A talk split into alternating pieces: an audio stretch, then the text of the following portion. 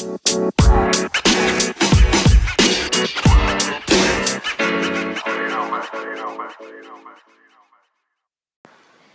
welcome listeners to the Big Kahuna podcast. As always, broadcasted from Corolla Village in North Carolina, where Wave students become the teachers. Welcome to episode 2 of Science Edition.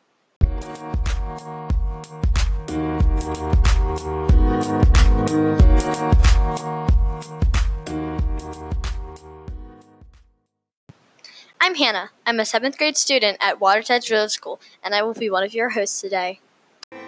Hi, I'm Wyatt, and I'm also uh, in seventh grade. And I'm super excited for our topic today. And I'm Sammy. Today's topic is evolution and the secret of remnant bones. So, what are remnant bones? Well, they are evolutionary leftovers found in modern day animals from their prehistoric ancestors. It's some kind of body part that used to have a purpose, but now that body part may look entirely different. Over millions of years, animals' changing environment didn't require the appendage or organ. So there is a trace of a tail at the bottom of human spine. Yep, that's right. It's called the coccyx. Ah, your tailbone. So humans and current monkeys' common ancestors had a tail. Did you know that monkeys and other mammals like cheetahs and squirrels use their tails for balance? Our ancestors did too.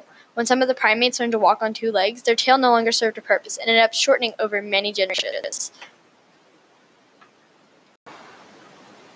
Well, how did they balance without tails? Well, humans partly use their toes for balance, but a large portion of the balancing is thanks to the vestibular system, located inside the ear, where the three semicircular canals filled with fluid work with the visual system to make sure objects stay in focus when the head is in motion.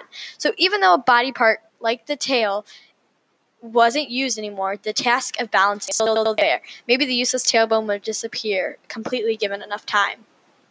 Well, most people think that the coccyx is useless, but they are wrong. The coccyx is attachment for tendons and muscles. Also, the coccyx supports and stabilizes a person while he or she is in a sitting position. So give our tiny tails a little credit. It's not just humans that have bone remnants. The blue whale has two bony stubs below each side of the 27th vertebrae. You can't see them without the aid of an x ray, but these bone remnants were once back legs before the blue whale evolved. This is also true for many other whale eh, species today. Wow, I always knew about those bones, but I never knew why they were there. There are several other animals with these evolutionary leftovers, such as female cockroaches. They have tiny stubs instead of functional wings. Although some are born with smaller wings than others, female cockroaches are flightless and have no use for their wings. Are there any other animals with bone remnants? Yes, there are many, including dogs, sharks, boas, owls, and even cheetahs. Oh, I know the one about dogs. It has to do with their dew claws, right? Mm-hmm. Yes, that's right. The dew claw normally develops on the front of the paw, but in rare cases it forms on the back of the leg. The dew claw is a bone that is meant to grip things. The ancestors of the dog had hands that were more human-like, but as they evolved, so did their paw, and dew claw was short and moved. What about sharks? What kind of remnant bones do they have? The shark had a bony body back then, but as it evolved, its bones changed into cartilage. Cartilage in a shark has a small advantage over bony fish.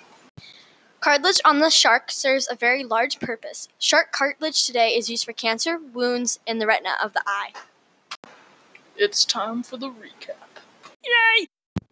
I learned that female cockroaches don't have wings but tiny stubs called evolutionary leftovers and are flightless. I learned that our tailbones aren't actually useless and they're part of our spine. And finally, I learned that the dew claws on dogs help them grip and hold different things like bones and toys. Today was great. We all learned something new, and we hope you did too.